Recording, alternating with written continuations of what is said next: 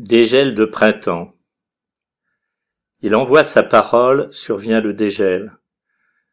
Il répand son souffle, les eaux coulent. En ouverture de psaume, voici la description précise d'un peuple établi dans la paix. La paix aux frontières, avec un système de défense solide assurant la sécurité.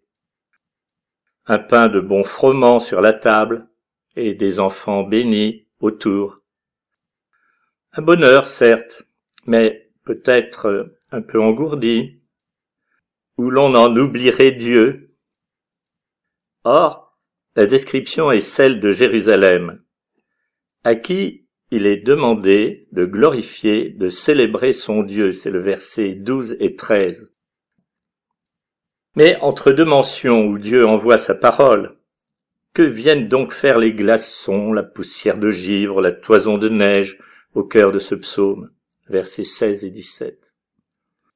On imagine le Proche-Orient plutôt avec des palmiers et du sable au soleil. C'est vrai. Mais à Jérusalem, les hivers peuvent être rudes. Alors, pour donner une image forte de la bienveillance de Dieu envers sa ville sainte un peu endormie,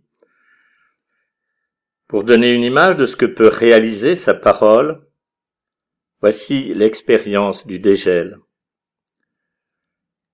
C'est le moment de délivrance de la prison du froid, quand tout ce qui était pris dans les glaces, paralysé, à nouveau retrouve le mouvement, la vie.